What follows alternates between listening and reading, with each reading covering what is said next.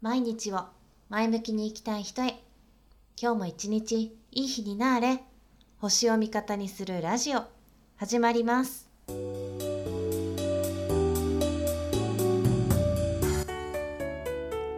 んにちは。小川遥です、え、皆さん新月の願い事って聞いたことあるでしょうか？え新月の願い事をね書いてるっていう人もいるんじゃないかと思うんですけれども、えー、新月、まあ、簡単に言うとね新月に願い事をすると、まあ、願い事を書くとその願いが叶うまたは叶いやすくなるというふうに言われているんですね。これはいつからがいつから発症してるのかっていうのはちょっとはっきりしないんですけれども、えー、分かりやすくまとまってるとこで言うとジャン・スピラーさんっていう人が書いた「新月のソウルメイキング」という本が発刊されていたりまた、えー、月星座っていうのにね特化して、まあ、星を伝えている有名先生術師の恵子さんっていう方もいらっしゃってえこの方はパワーウィッシュっていう名前で専門でねこう新月の願い事について本を出したりもしています。はい、で私も実はこう新月の願い事を書くのにはま大賛成なんですけれどもなぜかというと私自身がねその先生術を始める前から新月の願い事を書くようになってうんすごくねやっぱ現実化が早くなったというかまあ簡単に言えば願いが叶いやすくなったなっていうふうに実感してるんです。はい、でまあそれ理由は多分いくつかあると思うんですけれども私がこう先生術まあ先生術をやってる身としても、うん、それから、えーと、その生徒さんをねこう生徒さんに星を教えるっていう立場にある身としても、えー、先生術いやいや新月の願い事をね書くことに賛成してる理由っていうのは2つあります。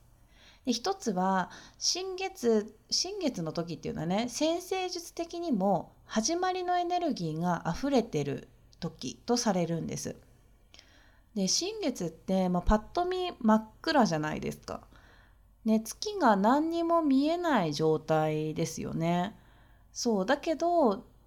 なんかこの時の方が先生術的に言うと満月よりも新月の方がえー、エネルギーが強いパワーが強いっていう風になるんですよ。うん、でこのね新月っていうのは、まあ、つまり真っ暗なわけなのでこれゼロの状態なんですね。でここからは増えていくしかないわけです。なのでこの時になんかこう種まきをするっていうのはすごくいいんだよっていうふうにされています。はい、でこの実際にねこんなにこう今みたいに科学が発展する前っていうのは、えー、ハーブとか作物果物とかを育てる時には新月からの月のサイクルに合わせてこう作業を決めていたりしていたらしいんですね。だから同じように、まあ、新月から満月にかけてっていうのはこれから増やしたりまた伸ばしたり満たしていきたいものに取り組んでいくといいんですよ。だから、えー、勉強を始めるとかプロジェクトなんか仕事のプロジェクトを始めるっていうのももちろんいいですしもっと身近なところだと、えー、髪を伸ばしたい時とかね、うん、そういうのは新月から満月の間にこう揃えたりすると伸びやすいっていうふうにも言われます。はい、あとはそうだな今だと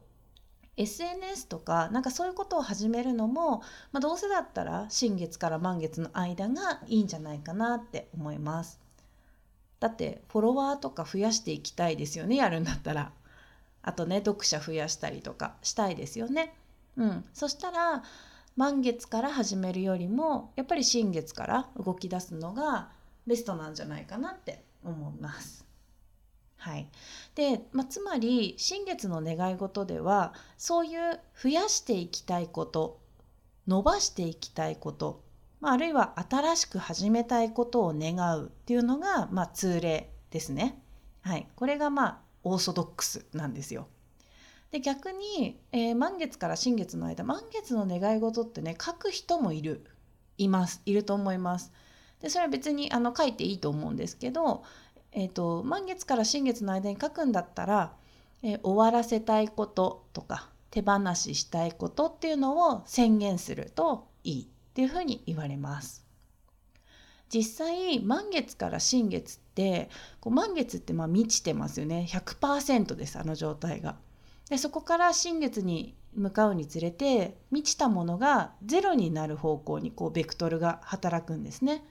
なので、えーと、何かをこう収穫するとか手放していくとかそういうことがうまくいく時期になります。あとは、えー、長く持続させたいこととかもこっちの時期の方がいいんじゃないかなって思います。はい。まあなんでかっていうと新月から満月の時っていうのは、まあ、どんどん増えてっちゃうんですよね。で言ってみれば、え老いていくっていうかどんどん進んでいっちゃうわけですどんどんどんどん早く。そういうことにそういうことを願うんだったら新月から満月の間がいいんですけれどもゆっくりあの進んでほしいこととか、まあ、なるべく長く、えーと、ななんかこう持続させたいことっていうのは、まあ、満月から新月のその減っていくっていうねスピードが落ちていくそっちの時期を使った方がいいというふうに言われます。うん、だからダイエットとかもあ髪だださっきの話だと髪の話だとね伸ばさずにできるだけキープしたい時とかっていうのは満月から新月の時期に切るといいっていうふうに言われます。あとはダイエットとかも減らす方向ですよね。ダイエットもこう体重を減らしていきたいわけですよね。だからそれは満月期スタート満月がを超えてから次の新月までに始める方がいいと言われます。あとは、えー、悪習慣を断つとかね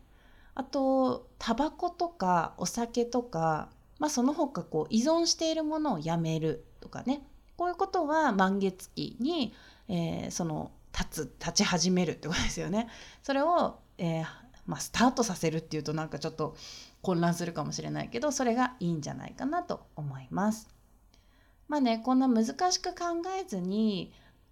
新月から満月そしてまたそこから新月に向かうっていう約1ヶ月の月のリズムを楽しんでみるのもいいんじゃないでしょうか。はいでそうそうあそうそうそうで新月の願い事をおすすめする2つ目の理由っていうのが、えー、願い事が叶ってる願い自分の願いが叶っているイメージをより具体的にすることができるからなんですね。どういうことかっていうとちょっとこうスピリチュアル的な話になりますが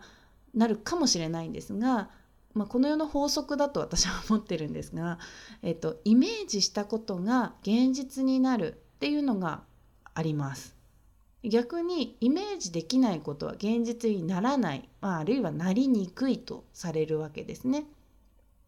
でえ本当かなとかね私は実際最初の方思ってたんですけれども、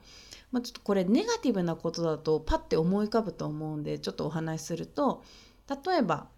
何か悪いこと起きそうだなとかって思ってるとあるいは何か起きてこの先こうなるんじゃないかなっていうふうになんかイメージすると本当にそういうことが起きるっていう経験ないでしょうか？なんかその時にパッとあ例えば私息子がいるんですけどあこの子このままだと転ぶなみたいなことを思うと本当に転んだりとか。なんかこれ今日あそこまでたどり着けない気がするなとかって思ってるとなんか本当になんか子供が怪我したりとかなんか事件が 起こって事件ちっちゃい事件ですけどねが起こって本当に行けなくなったりとか、うん、なんかそういうことってないですかね。そういうまあ、これって自分の中でふわっとこんなこと起きそうっていうイメージができちゃってるってことなんですよ。で、まあ、私たちがね今こう新月の話してるのはこれ願いを叶えたいっていうことですよね。これって人生ななんだろう日常のちょっとしたことではなくて人生レベルで願いを叶えるっていうことを引き起こしたいわけですからあのより具体的にどうなっていくかどうなっているかっていうイメージがしっかりこうできていった方が、まあ、現実化はがぜ早くなるものなんですよね。だから、まあ、例えば一つ例を挙げるならば私はこう願い事を書き始めた当初ですね自分の仕事の成功を例えば願うのにまあ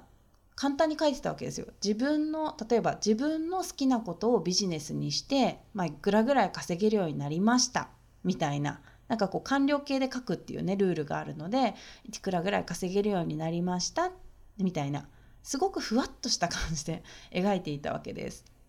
だけど、まあ、それがねそのうちまあ慣れ慣れてきたりとかなんかもっとビジュアライズなんて言うんだろうなもっとうーんとこうビジョンで見えるような書き方に変えてみようって思って、うん、でそれを書き始めた時の、まあ、ちょ文章をそのまま引っ張ってくるとちょっと長いんでね あの聞いていってください。えー、私の大好きな星読みを伝えるという仕事で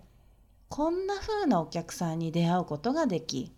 お互いが幸せに豊かになれる時間を共有しながらこのぐらいの感謝代をいただけるようになりました。おかげで私は毎日心も落ち着き不安も不満もなく笑顔で過ごせています。子供たちや主人も家中に家中のみんなが体も心も健やかに過ごせるようになりました。ありがとうございます。こんな感じでね描けるようになったんですね。最初の、まあ、好きなことビジネスにしていくらぐらい稼げるようになりました。だけど願い事よりも、えー、後から書いたものの方が、まあ、文章も長いですけどなんかこうイメージが湧くっていうふうに思いませんかね。なんかこう情景が浮かぶというかね。そうなった時の気持ちになれる、うん、というふうに、まあ、変わってきたんですね描き方が。でこういうふうに具体的なビジョンを持ってその時それが叶った時の感情まで自分の中でこう疑似体験できるようになると大抵その願いは叶うんですよ。